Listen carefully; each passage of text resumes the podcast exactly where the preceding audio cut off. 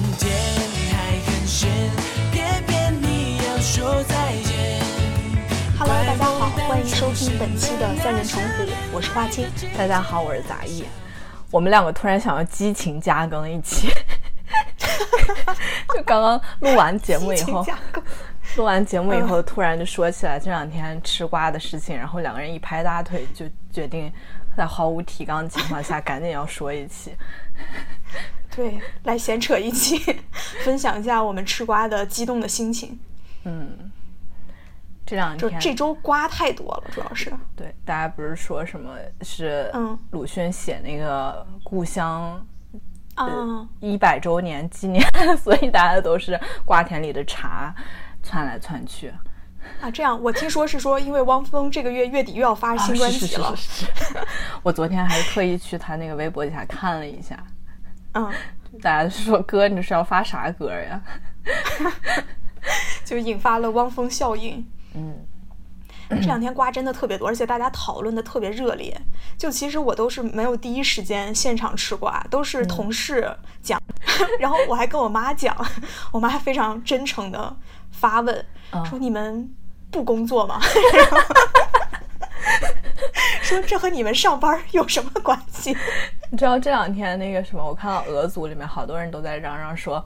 求别再有瓜了！什么嗯我的给客户的报告都拖了三天了，还有什么 这周要组会，到现在 PPT 没做，就因为每天在吃瓜。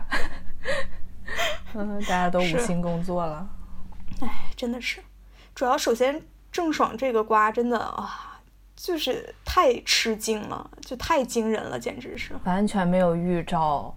我那天早上一起来，发现嗯热搜上挂着一个那样的标题，就感觉是一个重大社会新闻。嗯，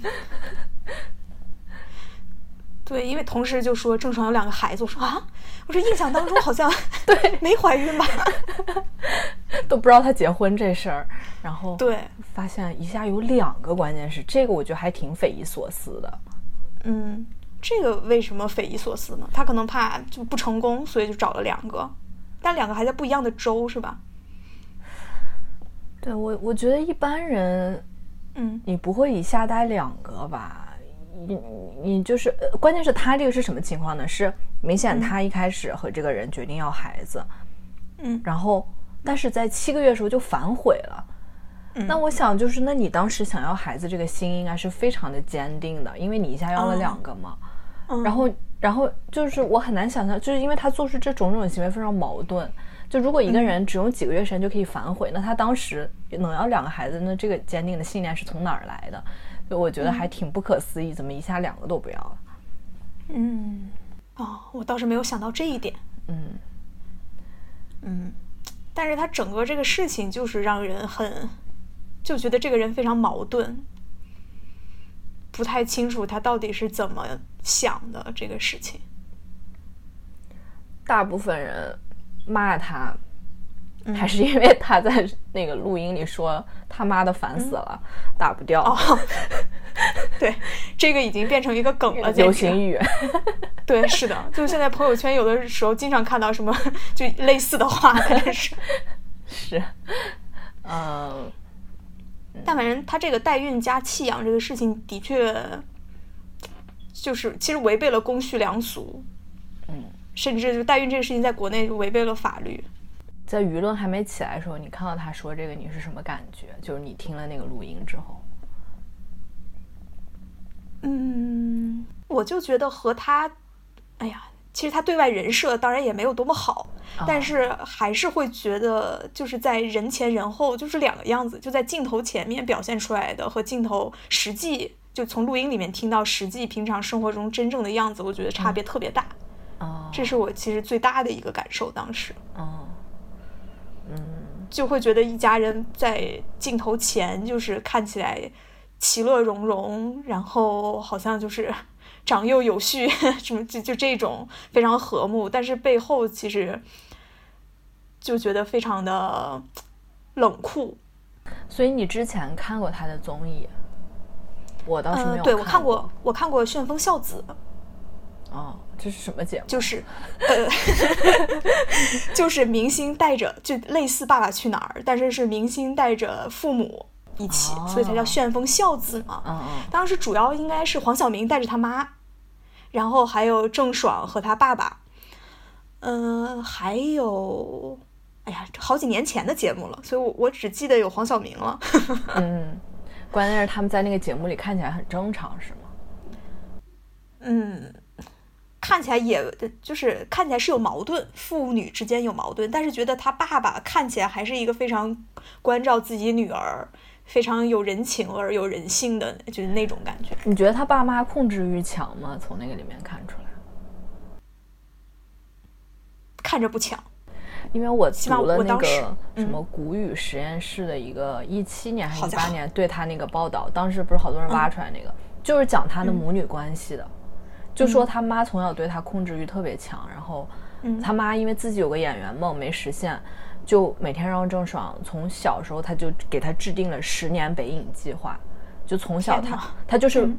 把这个人当成一个明星的坯子来打造的，让他去学、呃乐器，而且十几岁就把他送到对送到成都那边去上那个舞蹈学校嘛。嗯。所以就他现在红了以后，感觉他家人就是都就，而且这种年少特别年少成名以后，他一下子来很多钱，他的父母就感觉就是吸吸在他的身上，就是感觉就抱住一棵摇钱树一样，但是同时好像又很纵容他。让让他就就感觉就什么都顺着他，因为他是家里面的那个摇钱树嘛，嗯。所以就他这个疯疯癫癫的性格，我也是这两年，我我是上次他直播那件事的时候，啊，我稍微看了一下直接直播黑脸，嗯，对，看了一下大家的评论，才才知道哦，原来郑爽是这样一个性格，有点疯的这么一个性格。对，就有一点奇怪，其实。嗯，哎，你有没有看大家扒出来她的那个小号啊？就是她的前男友被呃编号。哦，对对对哦，这个知道，看到。那那个真的非常神奇。我觉得网友也是，嗯，力量非常的强大，嗯，有些可怕。其实，嗯。就是她给她的前男友都，就是按照名字缩写，然后加那个编号，四，对，对，都都都都写了，就包括这个一个五九，张翰，张翰是五号是吧？然后 九号是那个胡彦斌，胡彦斌，十三号是那个现在这个张恒。嗯，反正我我会觉得还挺奇怪的，就可能是真的他的从小的经历，包括家庭，就原生家庭的一些影响，嗯，造就了现在的他。嗯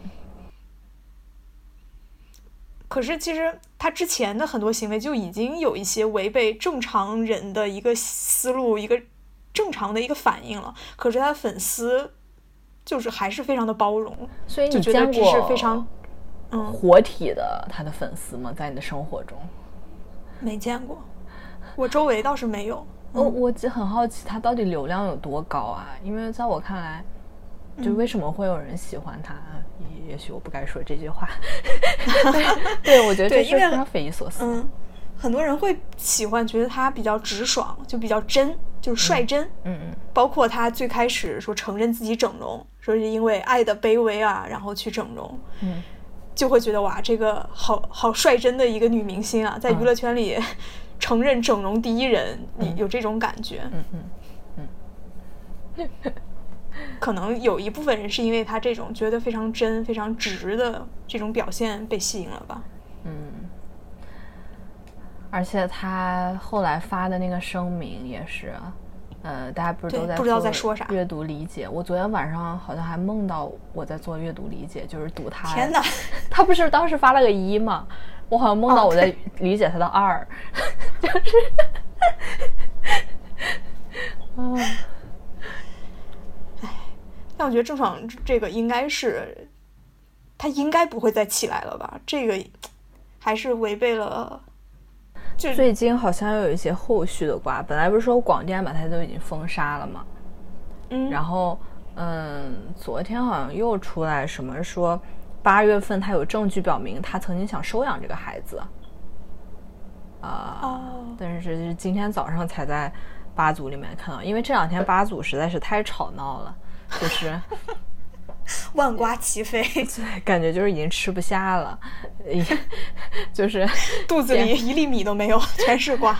对，全都是各种，就是夹杂在各种那个什么，嗯，还有包括华晨宇、华晨宇这个事情的帖子里面。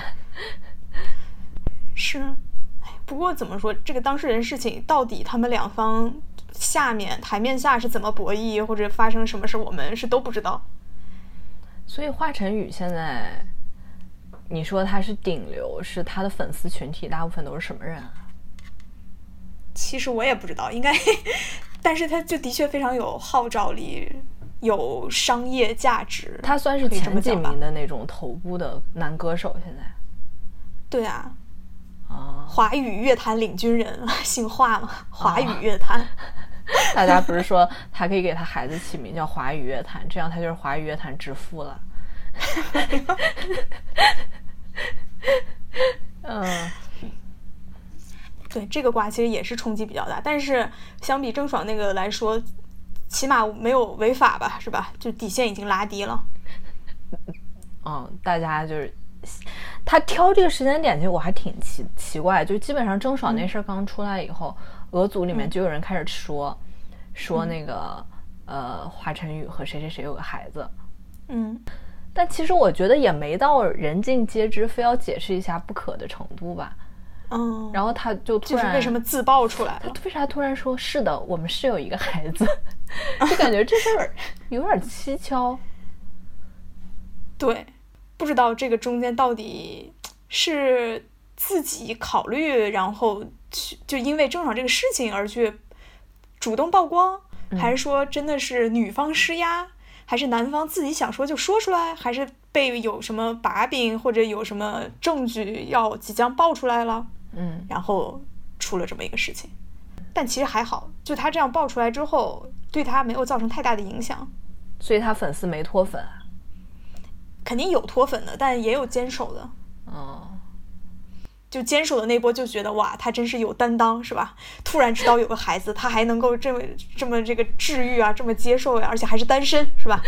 当然也有一部分脱粉就觉得就觉得女方陈述的那个故事并不真，就觉得啊这是渣男，然后怎么样，嗯嗯都有。嗯，但起码没有造成大规模的这种脱粉情况出现。他这个选在这个时机，感觉还是比较明智的。对，该不就好多人说哇，嗯，该不该该不会过两天就有更多的人爆出来吧？对啊，还有很多人说，趁着郑爽的这个事情，大家有什么想报的，赶紧自爆吧。然后趁着这个时间点，你们就官宣了吧，就各种说法。啊，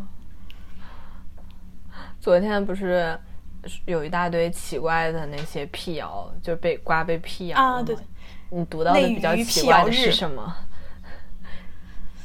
我倒是都还好吧，就只是就觉得天哪，这么多人都在发各种辟谣，我在想他们有啥谣？我当时是有这个疑惑，啊，是我也是因为他们。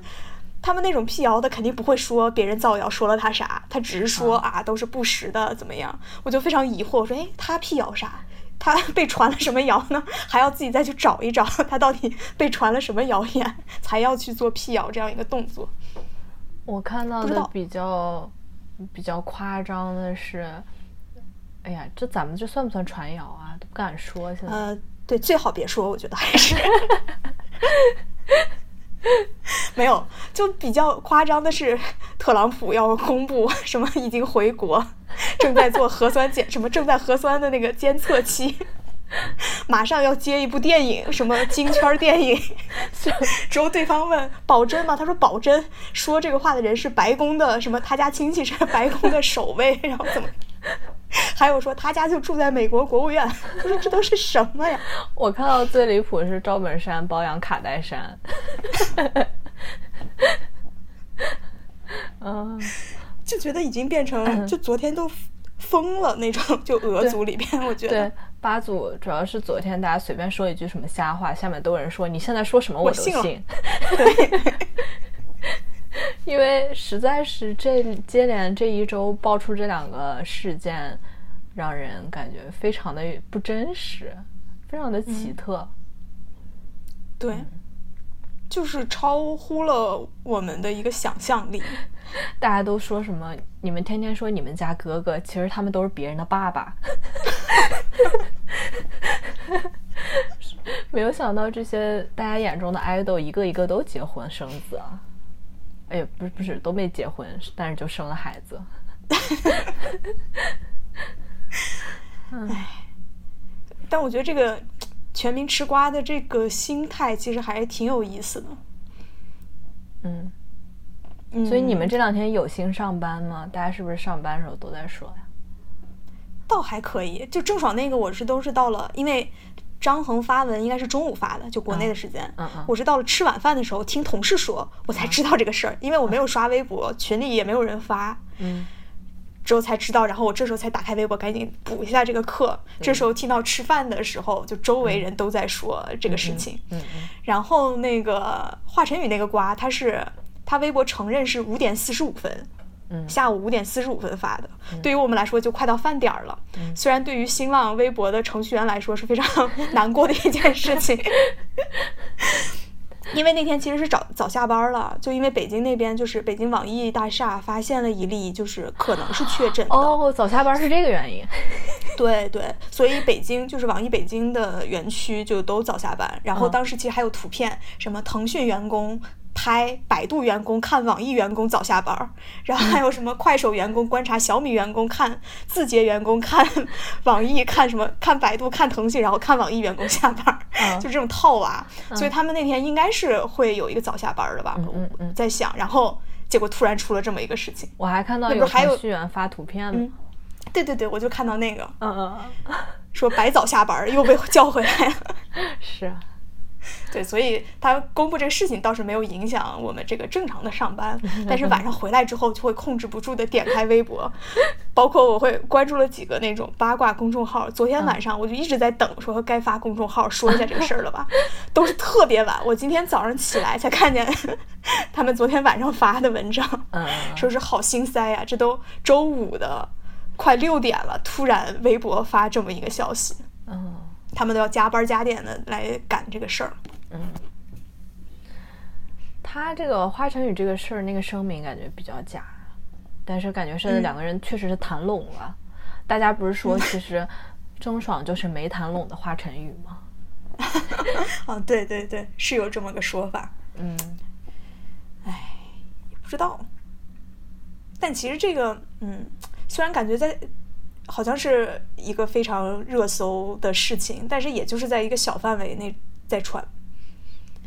那不是今天还有人图、呃传那个就是发图说大家的疑问嘛，就是什么中年男子的疑惑，叉叉叉是谁？叉叉叉是谁？叉叉叉又是谁？就列了二十多个，就昨天各种谣言的正主们，就他们都是谁？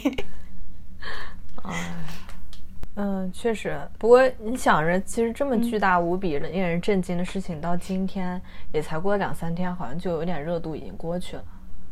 嗯，是的，嗯，真是起码神奇郑爽这个事情感觉就热度就往下走了，已经。嗯对虽然郑爽这个事情影响肯定很大。对我看到另外一个，我自己也是觉得，就是大家在网上当然是对他进行道德讨伐，说他嗯七个月还要弃养这个孩子，嗯对孩子和对那个代孕的母亲都非常不负责任。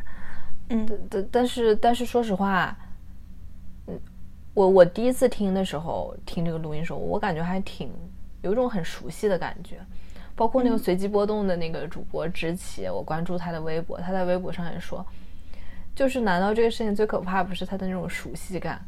就是我感觉生活中其实这种什么生下孩子要把孩子送人这种事情好像还挺多的。就我自己感觉这不算是什么特别罕见的事情，大家在网上表现的群情激愤，好像这件事情特别的罕见，特别的不道德。但其实生活中我听说过很多把自己生的女儿送给别人养，或者是什么小时候把自己孩子奶出去，尤其在上一辈的人里面，这种事情还挺多的。嗯就所以我，我我我觉得这种这种事情，说实话，在我看来最可怕的是他在生活中其实。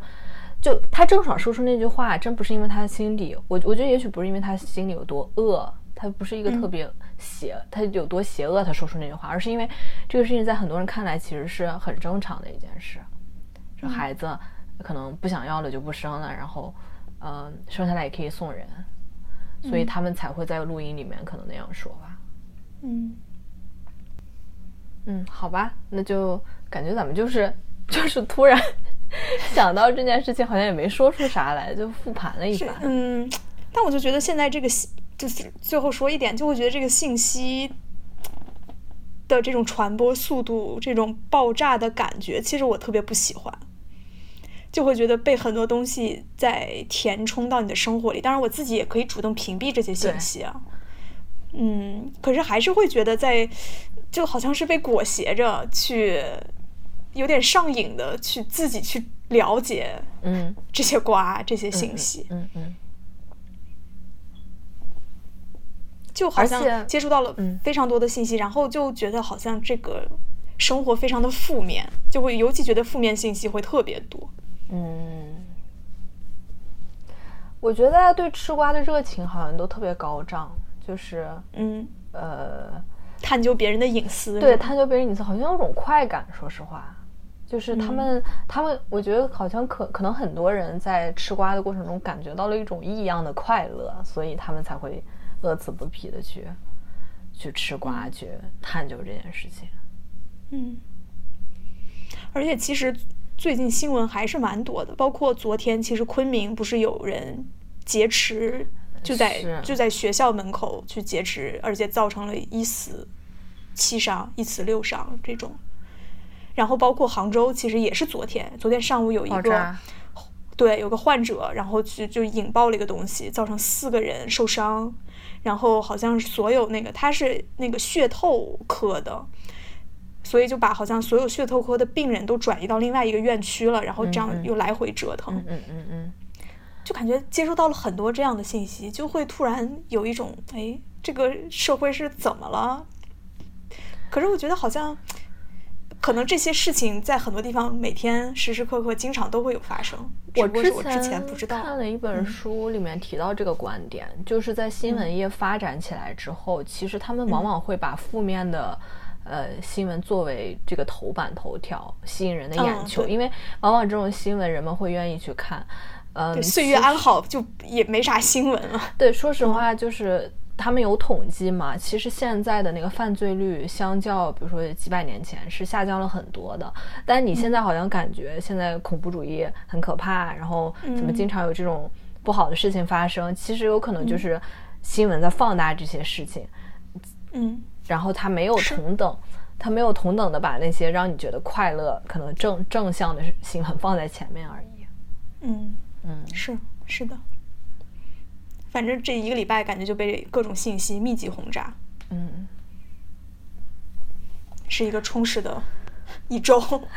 好吧，哎呀，嗯，OK，那我们激情加更就加更到这里。嗯。最后说的也没啥激情。对，好像也没说出啥来，就是复盘了一下，就只是想 说一说这件事而已。哦，对，就是想聊个天儿。嗯嗯，好，嗯，那这期节目就到这里，也谢谢大家的收听。嗯，好嘞，嗯，先这样吧。先这样，拜拜。